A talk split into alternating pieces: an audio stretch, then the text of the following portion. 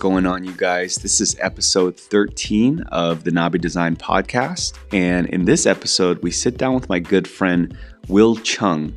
Uh, Will is the director of a regional ministry uh, out in Orange County, California called The Meeting Place. Uh, and in this episode, we specifically talk about the power of leadership uh, but really talking about the timeless truths, or uh, as some would call the timeless principles uh, around leadership. Uh, I believe that this episode is filled with tons of golden nuggets and a lot of practical wisdom. And I feel like if you're in any uh, shape or form in leadership, and even more specifically in spiritual leadership, I would say I think this podcast is really going to speak to you. I hope you guys enjoy. Check it out.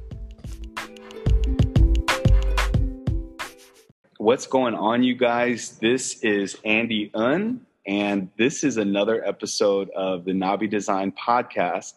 And uh, I'm actually super fired up. I'm really excited uh, to get into this podcast today. Uh, today, I have a very special guest, a very close friend, a very close brother. His name is Will Chung. What's popping, bro? um, yeah, so I mean, just just kind of diving right in. I mean, um, so Will and I, uh, just quick introduction of even our relationship and our friendship. Um, you know, Will is someone that I had actually uh, heard a lot about, uh, probably a couple years before uh, I, I, actually physically connected with you, Will. Um, but I just remember hearing your name a lot, actually. You know, whether it was in certain circles or certain mutual friends. And, you know, yeah, just one thing I want to say about Will is that, you know, there's a proverb that says a man's name or a man's reputation is better than silver. And uh, I just really want to say that to you, Will. Like, before I even met you, bro, like every time your name was mentioned, I mean, there was always nothing but positive things that people would share about you. And so just in my heart, I just wanted, I want you to know, like, you know, when I first met you, I was like, oh man, this is a real stand up guy. And, and I can tell by the way that, you know, people talk about you. So, anyways, um, you know, Will and I, we connected really officially uh, last year uh, through some friends around uh, a, a, a, kind of a, team or a movement that we're a part of right now called the Arrow Movement. Um, but yeah, I mean, enough talking for me, but uh, Will Chung, for those who have never met you, uh, who don't know you, please introduce yourself and, and take as much time as you want. Yeah, man. Um, that's funny though that you say that because that's one of my favorite verses in the Bible. Yeah, because for me, I've always felt like a name is more powerful than anything you can offer. Wow. Because there's a reputation that you carry, and even in being a leader or serving at, in a leadership position at a young age, I always felt like having a name that speaks for itself is going to be the most effective ways to make an impact. Wow. Anyways, um, I live in Orange County with my wife in Southern California. We have a daughter. Her name is Karis. She's 19 months. Um, born and raised in Korea. I was born um, in Seoul, but my dad works for the U.S. Army, so I grew up in the U.S. Army base. Wow. So even though I grew up in Korea, I've been speaking English my entire life. I actually learned Korean more when I moved to the States because my mom, being an immigrant, she started going to a church and wow. I started going with her, a Korean speaking church. Wow. So I actually spoke more Korean when I moved to the States than when I was in Korea outside of family. Wow. Um, yeah, man. So 15 years old, uh, I leave Korea. It's part of my story, but I actually ran away in the middle of a drug investigation because wow. I was selling drugs in high school. Wow. Um, primarily marijuana. If you're not from Korea, the law is very different there. They yep. don't play no games. No games. People be getting locked up five, six, seven years for smoking a blunt there, man. But uh, I got, I, I, ran away in the middle wow. of a drug investigation. Uh, and there was an international ban on me. I'm trying to go back a year later. Wow. But through that process, I started going to church, a small church in Champaign, Urbana, Illinois. Wow. I encountered Jesus there, had a radical encounter. Um, mm. Radical, radical. I will even use the word supernatural. I think some of that's because I was I guess I'll identify myself as an agnostic. Mm. So I mm. needed to really have an encounter and a real genuine experience for me to actually believe because I had so much doubt, so many questions wow. about God and religion, but specifically so Christianity. and then when I was that was when I was 16, I met I met the Lord, and by the time I was 18, I became a youth pastor. Mm. So I moved to California from Illinois to pastor a church over here mm. in um, in LA County. It's called Santa Fe Springs. The city is Santa Fe Springs.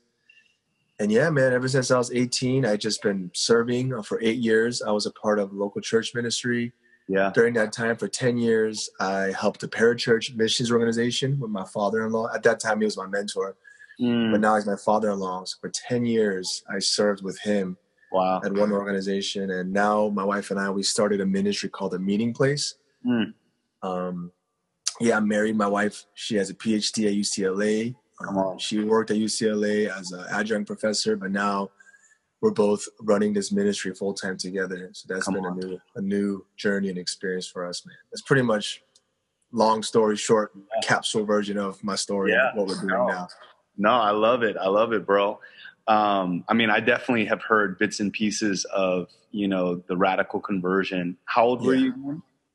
I was 16 when wow. I had that encounter. Yeah. Wow, and that was a, a complete 180 life changing experience. Yeah. Like I remember reading about D.L. Moody. D.L. Moody said when he met the Lord, like, like the sun looked different, the trees looked different, mm-hmm. animals looked different. Like it was literally like, like a new birth. Like I, the next day I woke up, I was like, I felt like I saw the sky for the first time, the trees for the first time, like wow, people for the first time. I just had this supernatural doesn't mean like everything changed overnight, but definitely right. there was like a new operating system that fell into my heart or my soul, and I just I was just running off of a new a new outlook on life. That's pretty yeah. much right. Yeah. Wow. Wow. And then ever since then, I mean, I'm just kind of replaying your story. Yeah. pretty much it was both, you know, your time in the local church, um, which you were serving at several different churches at. You were mm-hmm. also involved heavily with missions, like you said, with your mm-hmm now father-in-law. Um, and then you know your your wife and or you and your wife, you guys started uh, this thing called TMP. Uh, mm-hmm. share a little bit about that, Will, because I, I really like the story of of yeah. how kind of all panned out. Yeah, man. Well, with the meeting place, I well, my wife and I we moved to Mexico. Yeah. So I was serving as a, a college pastor for about five years, and then a youth pastor for about three years, and then my wife was getting her dissertation on a community in Mexico, and during the time that she had to start writing, mm. she says, um, "I want to go to Mexico." Mm. So I said, "How are we gonna do this?" And she was like, "I don't know, but I'm gonna go, and maybe I'll drive back on the weekends." Yeah, whatever, right? So I was in Malaysia on a, in a trip in Malaysia, like a, a leaders gathering um, in in Malaysia, and long story short, while I was there, I just I felt like the Lord spoke to me. Um, wow. Support your wife like wow. she's been supporting you. I need you to drop everything to support her. And also, I felt like God was also leading me to go on the field. So we were there. My wife went in in July, mm. and then we were there until December. This was 2017 July until 2018 January, or 20, 2017 July till December. Yeah, we, we we went in, and while I was there, I always joke around, but I felt more like Jesus the five months I was there playing soccer with kids and teaching kids English than I did mm. eight years I was a pastor. Mm. And that's kind of an exaggeration, but it's not because for the first time in, in years, yeah, I just love people and I wasn't in this mechanic system of performing wow. and producing and delivering. Wow. But I was just loving people. I was teaching first, second, third graders English. Wow. I was playing soccer with what we call street kids, like kids who don't go to school. A lot of them are in gangs, so like junior high school kids. And I just fell in love with life again. Wow. And then during that time, um, I was praying a lot, mm. like a lot, like nonstop. In, in mm-hmm. fact, because I don't speak Spanish, my wife speaks Spanish. I was just always talking to God. Every morning, I was spending, I think, without exaggeration, like at least two to three hours in wow. prayer and worship and the word every day I was there. Wow. But during that time, as we were transitioning back to America, I just felt like I wanted people to know God and experience God the way I did while I was here. Wow. And the common denominator I felt like was I was spending time with God. Mm. And I was like, how can I uh, start something that will equip and enable people to really meet with God and walk with God. And that came through Psalms. I was reading the book of Psalms and First and Second Samuel repeatedly while I was there. Mm. And I was reading Psalm 63 where it said, uh, David says, Oh God, you are my God. Yeah. Earnestly I seek you. My soul thirsts for you. My body longs for you in this dry and weary land where there is no water. It says, I have beheld your power and your glory. And mm. I could just quote the whole psalm. But, anyways, right? So it's like, I just felt like there's hundreds and thousands of people like David who were in the desert, because David wrote that when he was in the wilderness running from Absalom, mm. who are thirsty and longing for God, but they don't know where to go meet with him. Wow. So pretty much, I just looked at my wife and said, I don't know what we're gonna do when we go back, but I just know we're supposed to start a prayer meeting. Mm. And I mm. share with her, and I feel like God wants us to gather the hungry. By hungry, I mean people who are hungering and thirsting for the real God, mm. and also for the broken, those who've been broken by life, those who are struggling through the hardships of their life. And God was like, bring those two together into a room and see what I do.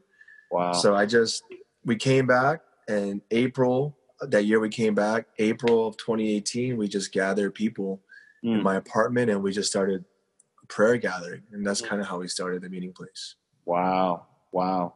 And then yeah. since then, how many years has it been, Will? Oh, two and a half, two and a half years. April will be three years. Oh, it's wow. almost three years. Wow. Wow. And I mean, obviously, Will's not one to, you know, talk about the things that that that that are happening through him, but I mean, how many people would you say you're averaging uh, on a monthly basis uh, at these about gatherings? Five, about 500. Um, wow. Our last gathering had right around 500. Before that wow. was like five, 550. Wow. Yeah, for the monthly gathering. But even through that process, um, March of last year, we started something called Praise and Prayer. Okay. Where we do daily two hours of live worship and open space for people to come. The vision behind that is threefold: is pure adoration of Jesus. Yeah as people purely adore him, they'll be personally renewed. Yeah. And as people are individually renewed, there'll be a regional revival. Yeah. So we do that Monday to Friday, seven to nine, and we just started doing that from noon to two as well. Yeah. Honestly, that's my favorite thing right now. Yeah. Like there's a, our average attend. This is beautiful too. We have 15 people coming every night on average. Wow. And we've been doing this five days a week, seven to nine Wow. For almost a, a year now in March. And our, our, average attendance is 15 people. Come on. The reason why I love this more, so I don't want to say more, but differently and uniquely, yeah. yeah. is because um, there's no speaker. Yes.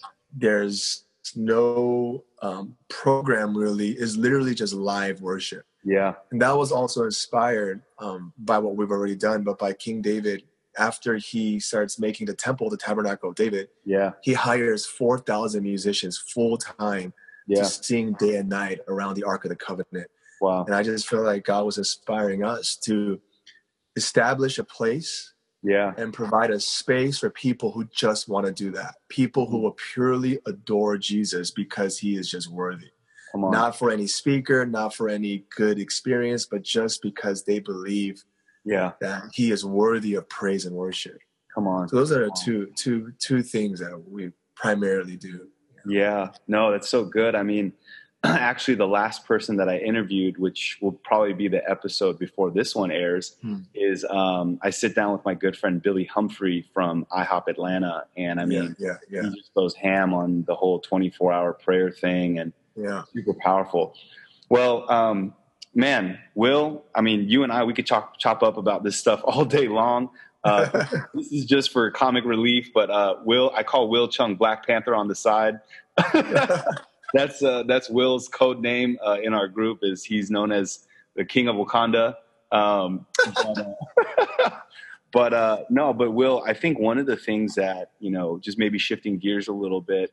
I think the thing that I felt like was going to be so powerful to talk about with you today was on this topic of leadership. And mm.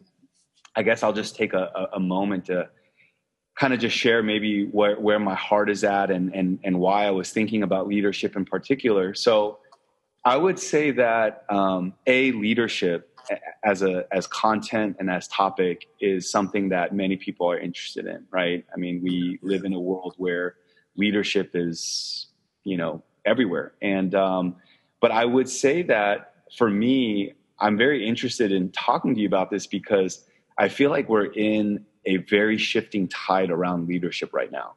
Sure. Um, I feel like there are definitely timeless principles uh, around just human character and, and integrity that that never change.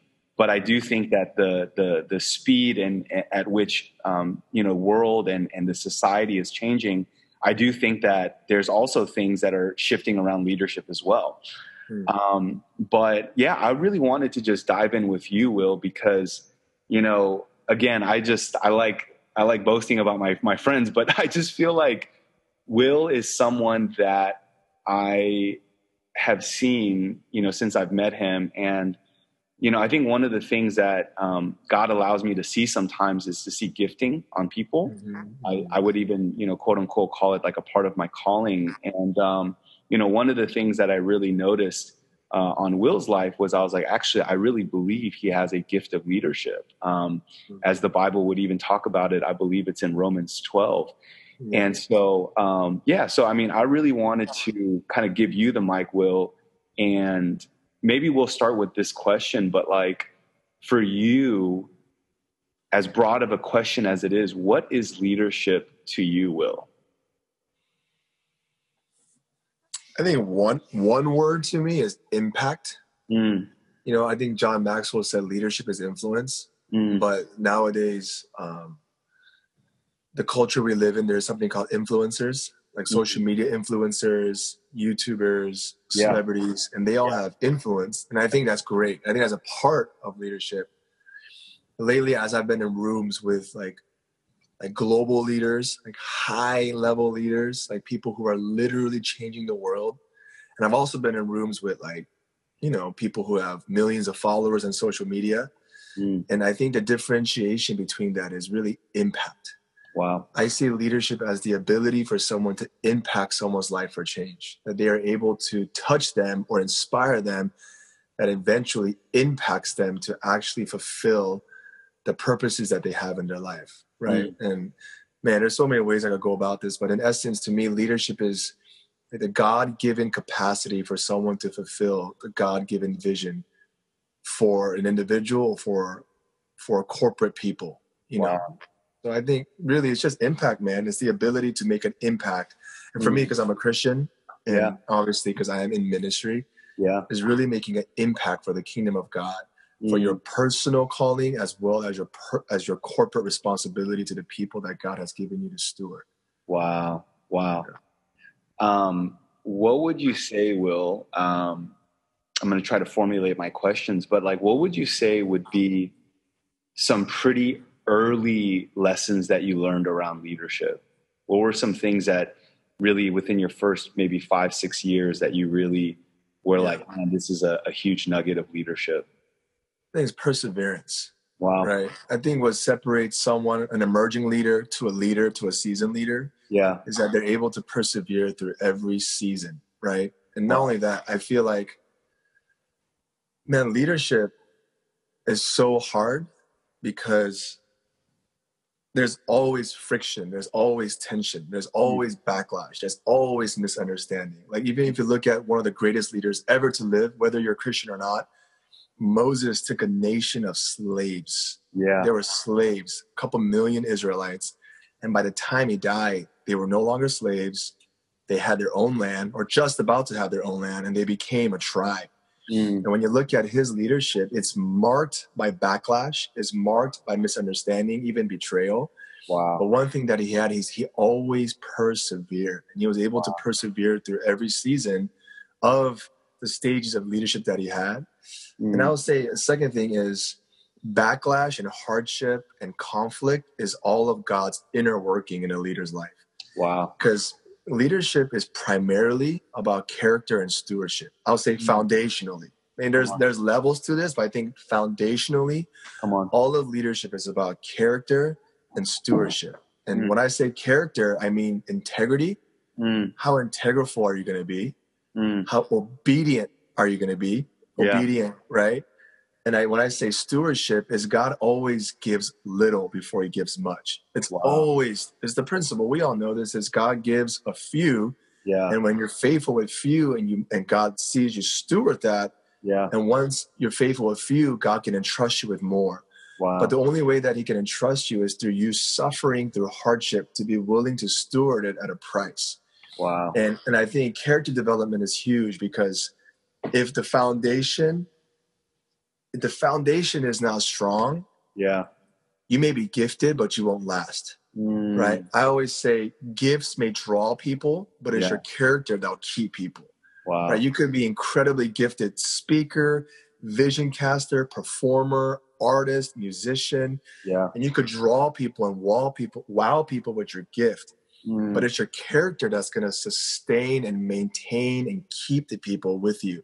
wow. And what God would do is He will constantly test you, constantly test you, right? And, and man, I could say it's like it's character stewardship. Third is about people, wow. right? Leadership is all about people. Wow. Yeah. If you're in the, if you're even in business, even though you might be producing product, Yeah. to be able to get people to produce that, to be able to lead people to sustain a culture, leadership is all about people. It's about understanding people. Wow. It's about serving people. wow. It's about loving people. Wow. And what God would do is He'll allow friction Yeah. with people. And Yeah. what He's doing, He's testing you. Yeah. You know, I learned this early on in my leadership. Um, I have friction with people, Mm, right? Mm, And m- most people seek to be understood, mm, but leaders seek to understand. wow. And as a leader, if you're trying to be understood before you seek to understand, Mm, you're always going to hit a wall. mm, You're going to hit this wilderness wall where you're going to go back in circles and circles. And this is what I used to tell people when you meet someone difficult, mm, you win that person. Through winning them, you're going to win a thousand more people just like them. wow. Wow. And your your ability to lead is really all about capacity. And when I say capacity, I mean it's your capacity to love all sorts of people. wow. Because most people only want to be around people like them, that think like them, that act like them, that walk like them, that look like them. Mm, But the level of leadership and influence you have is to the level that you're willing to love people different from you. wow. And what God does is He brings people to you that drive you crazy, Mm, but you have to realize you drive them crazy just as much as they drive you crazy. wow. And a, and a leader that's seeking true love and humility, Yeah. they realize that I'm just as much of the problem as this person is. Wow. So they seek God for understanding and humility. Mm, And this is what I've learned. You meet a person that's difficult, yeah. and if you don't resolve it and you cut them off or you move on, Yeah. you'll meet that person again in someone else later. In another form. In another form, maybe in another race, maybe in another organization, maybe Yeah, in yeah. another setting, but you'll meet them again. Yeah. And what you'll realize is God is giving you the grace to test you again. Mm, Will you have the humility and the capacity to love Yeah. this person? yeah. And so for me, so much of leadership has been first about character and stewardship, but even about people. Yeah. And as I, um, I just meet that person again, man. Yeah. And the sooner I learn how to love them, and the Yeah. sooner I learn how to serve them, Yeah. the more impact I will have in people like them. Wow. Right. So Wow. even in my leadership, I go back. If I can go back, because I've been, you know, I've been a pastor for 12 years now, right? And people when they we hear the word pastor, they think we're just reading the Bible and just talking. No, pastoral leadership is all about leading. It's about growing people. It's about growing an organization. It's about delivering metrics and fulfilling your vision, right? And Wow. for me, I've learned it's just all about people, dog. Wow. it's all about people. Come on, bro. You know, I was just laughing, bro, while you were talking. I mean, it's it's funny because there's a, a phenomenon that I've noticed happen too, especially I would say in the last five, six years in particular. But you know how you were talking about like, you know, if if you don't deal with a certain type of person in one season, that person's going to reappear in another season, and I I Absolutely. totally resonate with that as well. But what I wanted to say was, what I've noticed is that sometimes God will allow me to see myself in another person's behavior towards me. Does that make mm-hmm. sense? So like I just I'm, I'm just keeping it a thousand today, but like you know I know that there's been times where I have been like this towards someone that I was under, so to speak, right? or that sure. that I was reporting to, right? Like I knew that I had these tendencies. And the funny thing is, is that in another season, God would bring someone in my life that had those characteristics that I had for me to almost identify, like, oh my gosh, that's what so and so felt when I was under them. You know what I'm saying? and sure. uh, and I just I just you know as I as I take a step back and I think about even those you know scenarios, like it really was humbling because I was like, man, that's that's what I was like. Like God allowed me to see myself from the other side of the fence, so to speak. So, for sure, um, no, bro, this is so good, man. I mean, you know, you're talking about people, will. You're talking about um, at the end of the day, it's all about people. Is there anything more you want to share on that, bro? No, I was just gonna say, like, to me, those are the foundational things. Right? Yeah. I remember I heard someone say, basic though. They say, uh, basic things you learn and move on yeah foundational things you learn and relearn and relearn and relearn and relearn right yeah. elementary things you learn and move on yeah but principles you grow and grow and grow and grow so for me wow. if character and stewardship and people mm. those are principles and foundational and you never graduate from it Mm. That's why in every season there's someone difficult in your life. Like you wow. feel like, oh, I finally resolved it with this person, and there's another difficult person, right? Wow.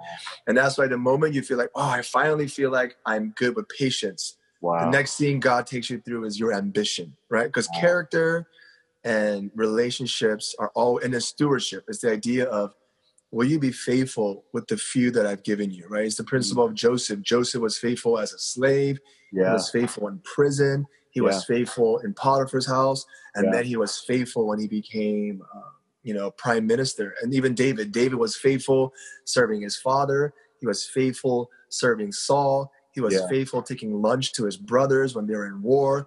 And he was faithful as a musician. He was faithful as an administrator, an armor bearer. Yeah. And then he was faithful as a king. So these are things you never graduate from. But I think wow. what I see the second stage of leadership is then you start discovering your gifts right? A lot of people try to discover their gifts before they go through the fire of persevering through hardship and struggles. Mm. But as you're faithful, as you work on your character, and as you meet people, God begins to give you opportunities. Mm. And these opportunities, a lot of times in our generation, we're seeking out opportunities. But I always say, hey, if you're faithful, people will take notice of who you are and they'll give you opportunities, right? Because leadership starts from you serving that's and good. you're working under and leaders over you see that and notice that and they give you responsibilities and roles so the second tier i would say of leadership to me is usually is, is giftings mm. you start discovering hey because i most you're usually the last one to discover your gifts yeah because for you it's just normal yeah like singers don't know they're good at singing because yeah. they're just singing right right Right. But as they're in these new opportunities, people say, "Yo, you're you're a good singer." Like so, yeah. for me, yeah. I was 18, 19, I was 16, 17, 18. Yeah. People are like, yo, like you're you're good at speaking. I had no idea I was good at speaking. Mm. Uh, people would say, yo, you're such a leader. Wherever I had no idea. Yeah. And then what happens is as you steward and you're faithful, God starts opening opportunities for you to now now to then now discover your gifts. Yeah. And now gifting is a little different because now you have to focus. Mm. You have to specialize. Wow. You have to strategize. You mm. have to at this st- in the early stage, the power is in your yes. Wow. You say yes to every opportunity to serve. You say yes to opportunities to do new things, but at the stage of giftings, the power is in your no.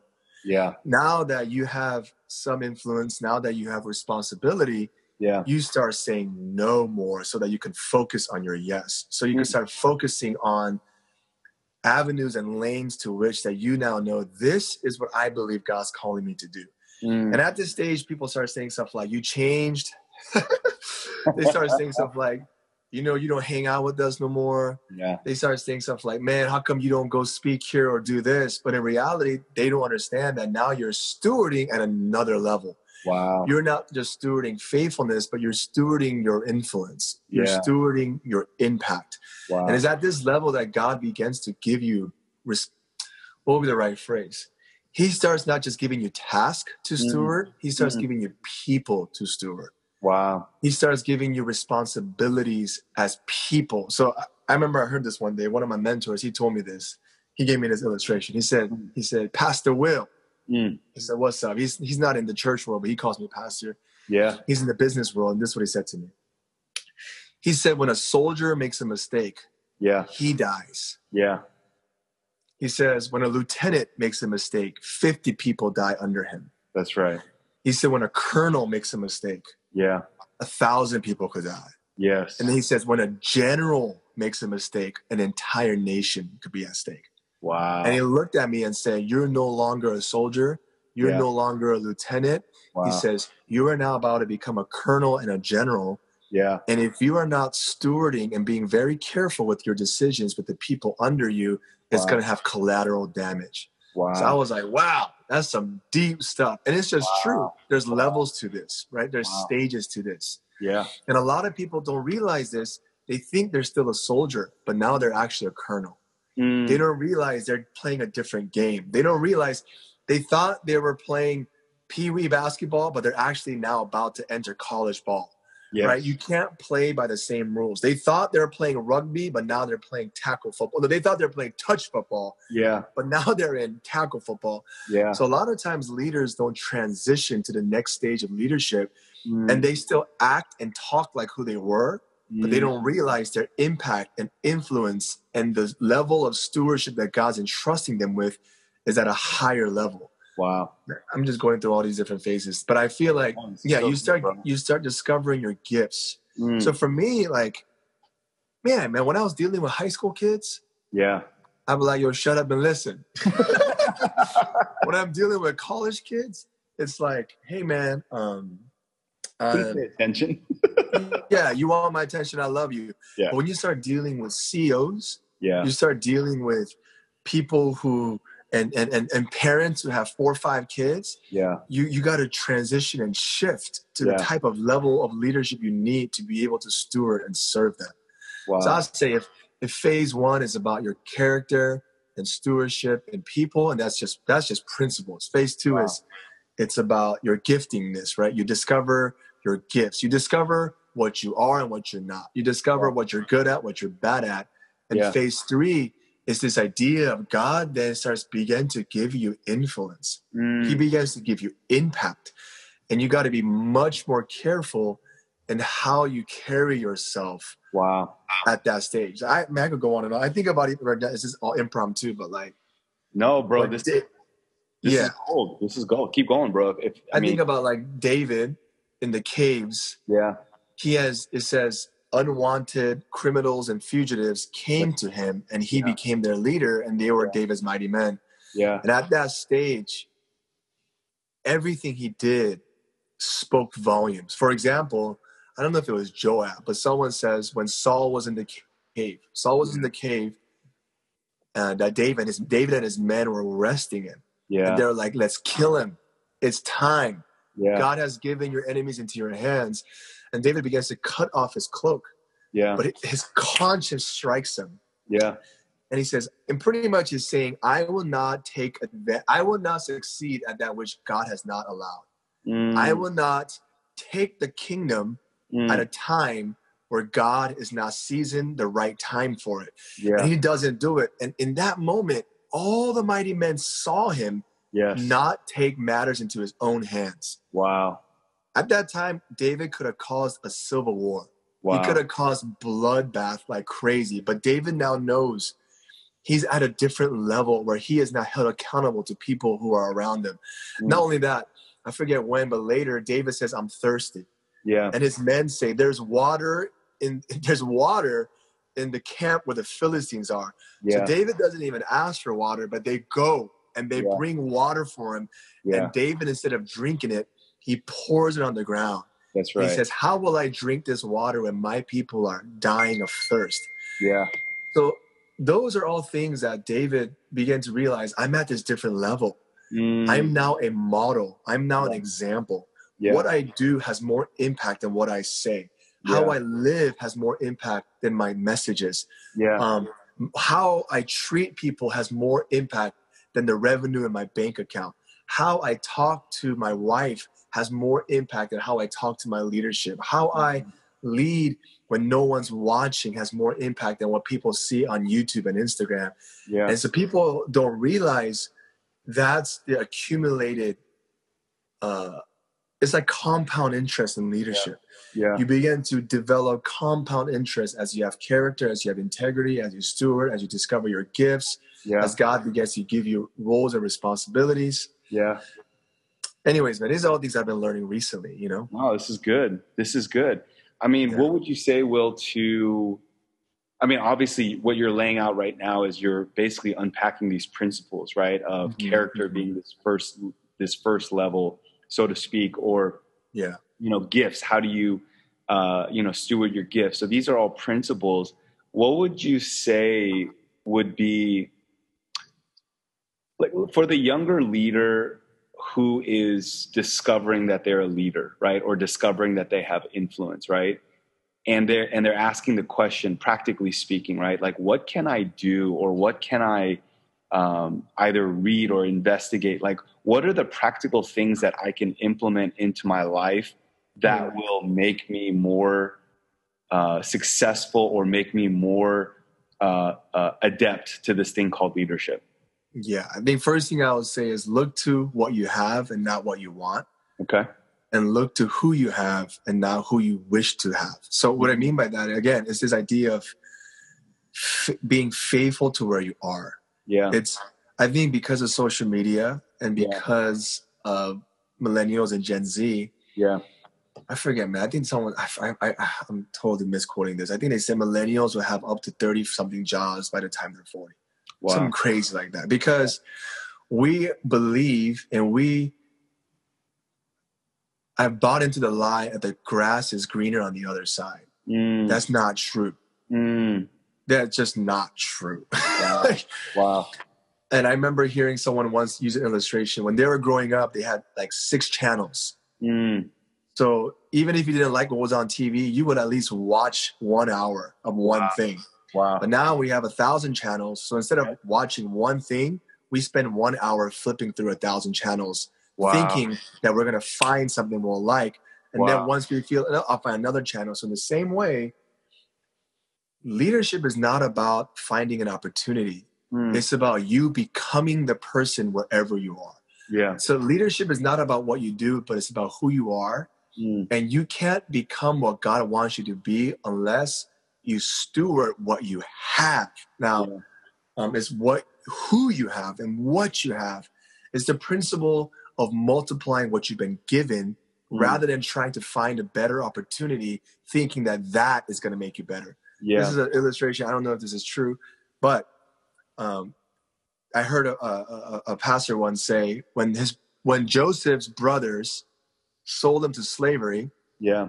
It says that Joseph had a coat of many colors, Mm, and it was a coat that his father gave him, and they saw that as like a sign of favor. They Mm. saw that this coat that uh, uh, I think it was Jacob gave Joseph was Yeah. what made Joseph special. So the Bible actually says they took Joseph's coat and they put him into a ditch, thinking that it was the coat that made him special, but it was actually Joseph that made the coat special. mm, In other words, you should bring value wherever you are. yeah.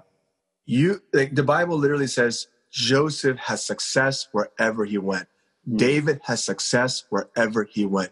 Mm. Especially when you're a young leader, you should bring value and you should bring solutions wherever you are. If you want to learn, So good. if you want to grow in leadership, be a person that brings solutions. wow. Don't be a person that just identifies problems because Yeah. everyone sees problems. But as a young leader, identify the problem and then bring solutions. Wow. And if you bring solutions, you'll find favor with God, Yeah. you'll find favor with your supervisor, your manager, and your boss. Yeah. And Joseph brought solutions. He brought solutions in prison. He brought solutions when they could not interpret the dreams of Potiphar. David brought solutions when Saul was being tormented by demons. He played an instrument and he brought solutions. When Goliath was taunting Israel, he killed Goliath and brought a solution.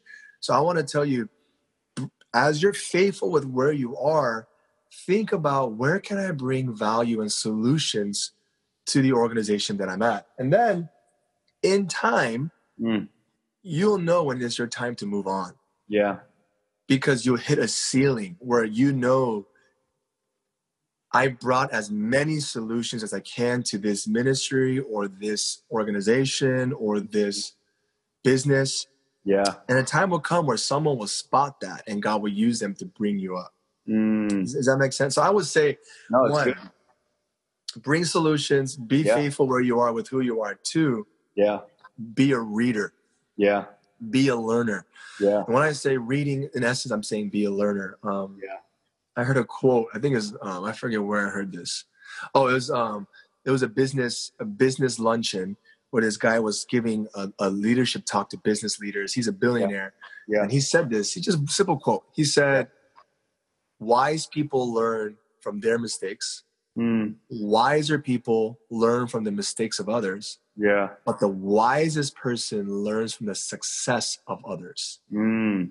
Interesting. And he says, get around successful people yeah. and learn from what they've done. That's so good. for me, I read like crazy. Um, I wish I could read more.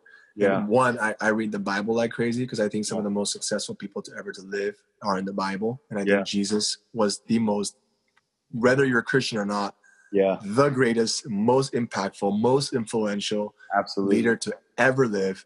So Absolutely. I would say, if you don't have leaders around you that you have Yeah. access to, Yeah. you have access to them through their writing, through their Mm. books, Mm. through their content. So I Mm. would say, read like a beast Wow. and Wow. learn from the success of others, and that will begin to impact you whether you know it or not.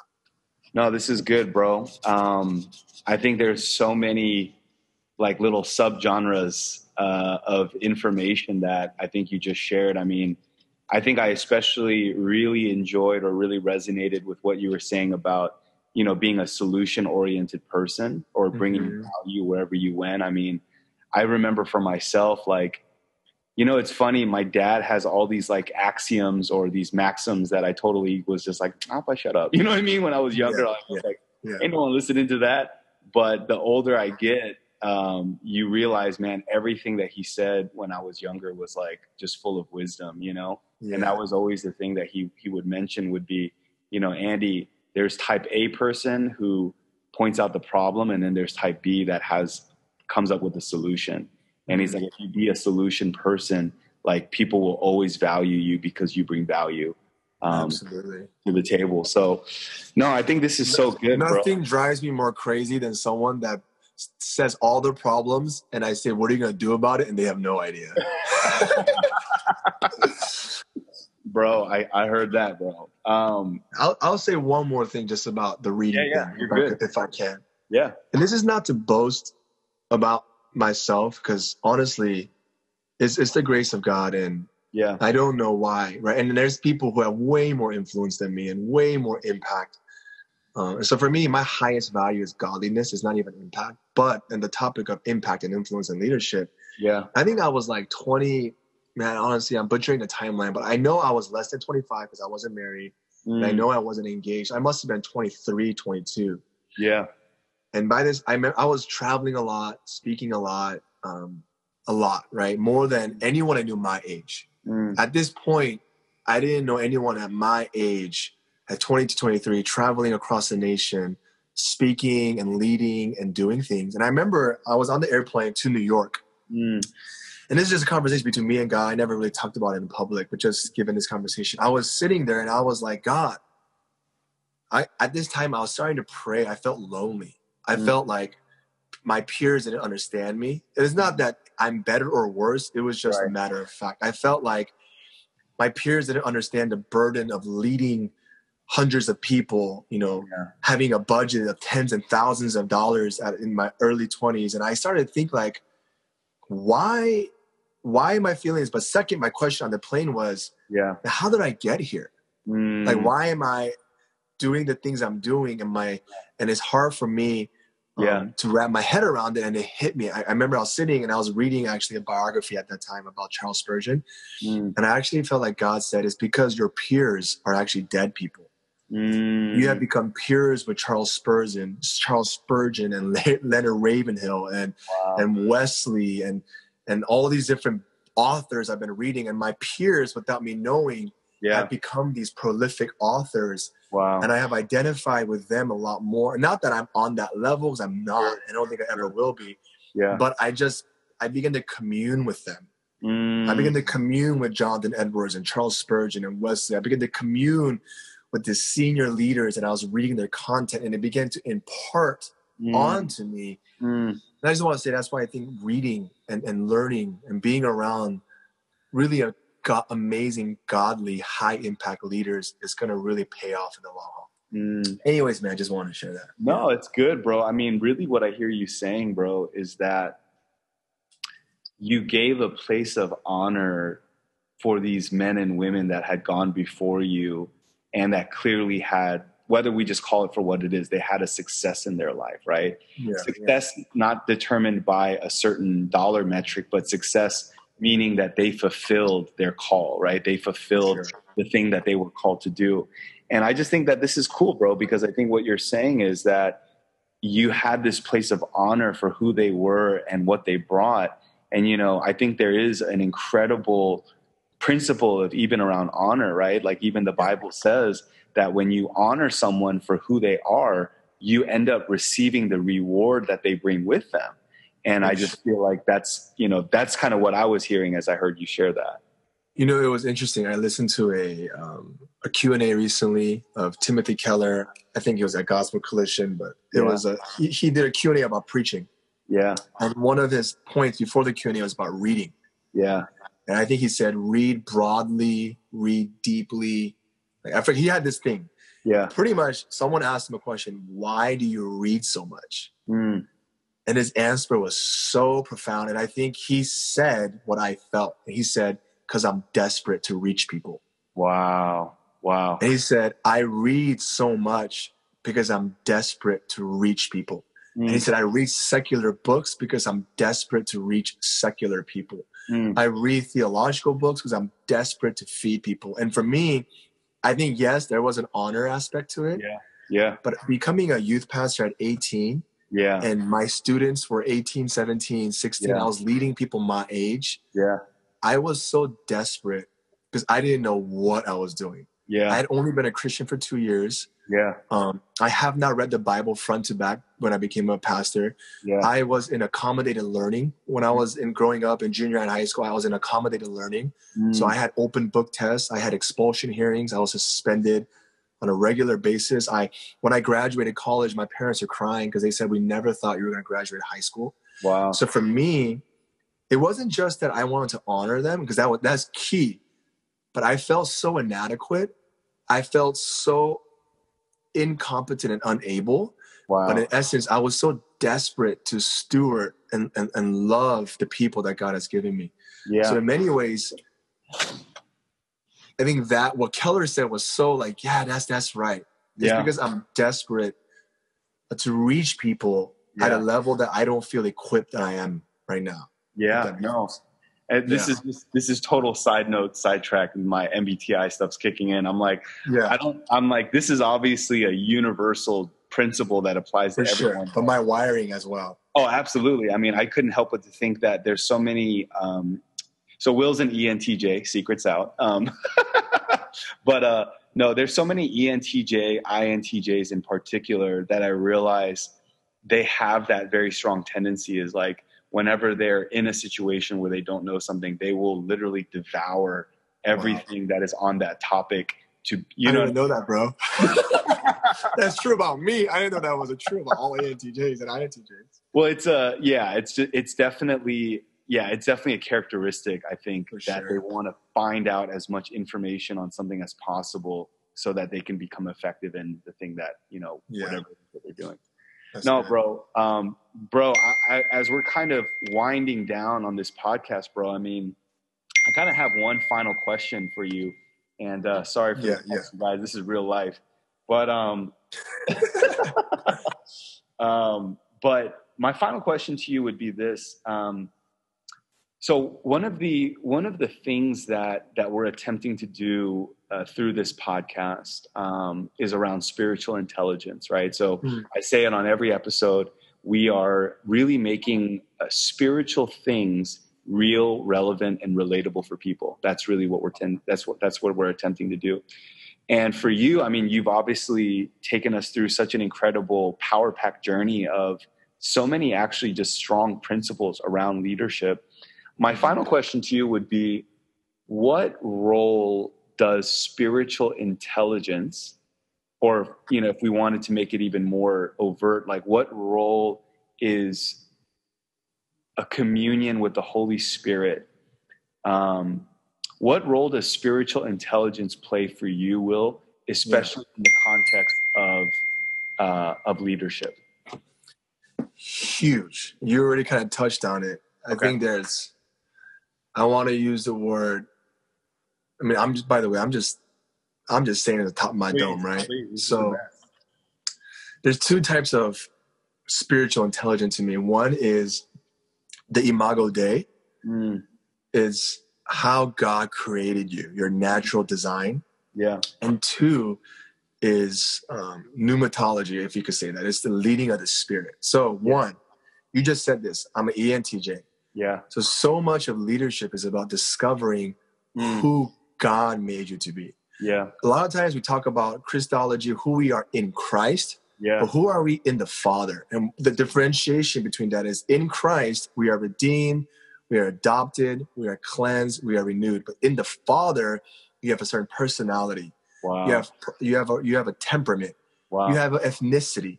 Wow. You have uh, certain traits about you. You're you're analytical. Maybe you're not analytical. You're a musician. You're more rationalistic. You're more people oriented. You're more, you know, rational, analytic oriented. So, so much of leadership is about discovering how God created you. Psalm 139 In my mother's womb, you created me, you knit me in my mother's womb, you formed me and you made me. I am fearfully and wonderfully made. Mm. So, it's about embracing yeah. who you are. I heard a quote saying, be confident in who you are. Mm. No, no, it's um, it's uh, yeah, be confident in who you are and comfortable in who you're not. Mm-hmm. Be confident in who you are. Who you are is what God made you to be, but also be comfortable in who you're not. Mm. When you can embrace not just your gifts, but your limitations, and this mm. is God's design. Yeah. God designed you so that you need others, so that you could you could work with others, so that you can know that you're not God and He is. Mm. So you embrace the way he's made you both in your strengths and your weaknesses yeah and i always say work on your strengths and staff against your weaknesses that's good focus on the way you've been made but get around people who are stronger in the areas you're not so that would say that's imago dei that's the image of god that's been made in you how god made you who you are in the way that god the father made you mm. and now you're redeemed in christ so you have confidence you're, yeah. you're free of condemnation you know that you're forgiven. But now, when I say pneumaton in the spirit, yeah, is being led by the spirit to do what God's called you to do. Yeah. Jesus said, "I do nothing that I do not see my Father first doing." Yeah. Um, being led by the Spirit is yielding yourself, yielding your ambitions, yielding yeah. your strengths, and using it for the purposes and the glory and the leadership of Christ. Uh, mm. Let me give you an example. A lot of leaders I've, I've, I've noticed are usually high level leaders are usually impatient. Mm. And high level leaders usually are impatient because they have the capacity and the wiring to get things done. Yes. And because they're impatient, they actually work in the flesh more than they move in the spirit. Let me give you an example. Mm. Abraham forced Ishmael. Yeah. Yeah. he forcefully went into Hagar. Yeah. While the promise was Sarah, he took a second second level blessing, I guess, because yeah. he took it in his own ability in his own strength. Wow. And he made it happen. Mm. While if he would have yielded to the Spirit's leading, yeah. to the God's timing, he could have waited for Isaac. Mm. Second example is Moses. Moses was impatient, mm. so he he hit the rock. That's right. Instead of speaking to the rock. Mm. And water, while water came down, yeah. he still quenched the Holy Spirit. He grieved right. the Holy Spirit. Mm. So what I would say to a lot of high level leaders is follow God's leadership through the Holy Spirit, through mm. fasting and praying and waiting upon the Lord. Mm. It's not just God's will, it's not just God's what, it's God's when. Yeah. And so much of spiritual intelligence as leaders is not yeah. just discerning what does he want me to do, but it's discerning when he wants me to do it. And it's really about sitting with the Lord in prayer and fasting and in yielding and surrender mm. and trusting that God will lead you according to his ways. Mm. Um, so good. There's a difference between secular leadership and Christian leadership. Secular Absolutely. leadership is Absolutely. I do what yeah. I want and what I believe. Absolutely. And what others want. Yeah. Christian leadership is I do what God wants. Yeah. End of story. I equate success as yeah. obedience in the eyes of God. Yeah. To me, success is not fruitfulness, though I believe that's a part of it. Yeah. Success for John the Baptist was being beheaded and being murdered, right? Yeah. Success for Jesus was being crucified on the cross. Yeah. So for the Christian, success is obeying God. Mm. And obeying God, man, I could go on forever, but in essence, yeah. obeying the scriptures, but also obeying the voice. Yeah. Right. I think it's in Psalm 107, 103, or 103, 107. Quote me if I'm wrong. I don't know. It yeah, says, yeah. Israel knew the deeds of God. Yeah. But Moses knew the ways of God. That's right. That's right. And the ways of God is the heart of God. Yeah. And you only know the heart of God if you sit with God and you you were with God.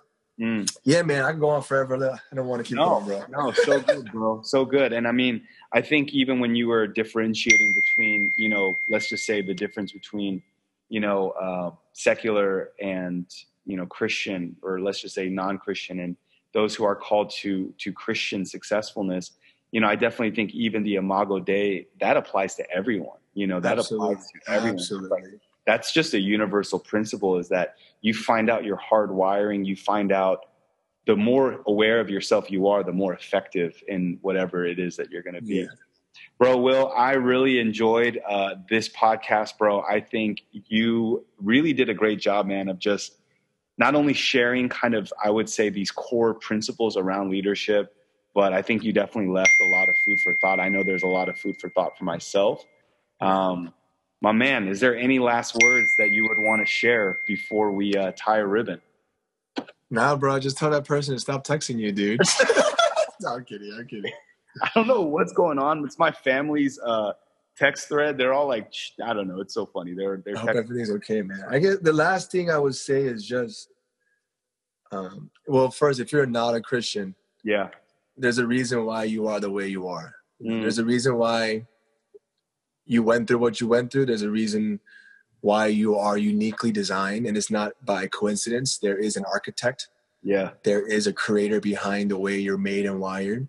Yeah. And there's also an author behind the story of what you've gone through. And I want to encourage you to um, try Jesus, try God. And to yeah. the Christian, I want to say to you, like, um, it's about the long term. It's not about short term success. It's about where where are we going to be in our 60s and 70s and 80s. Yeah. It's not about immediate overnight success. It's about long term generational impact.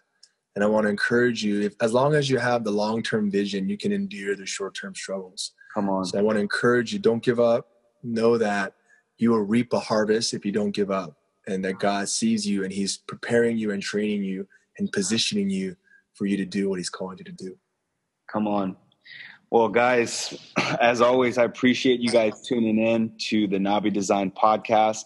As always, I hope and pray that uh, this content brings value and is something that you feel like you can practically apply in your life. Uh, again, if you have enjoyed this episode, please share on social media, and you can also leave a, a comment or a review on Apple Podcasts. Thanks and God bless. Boom. Do you want to stop?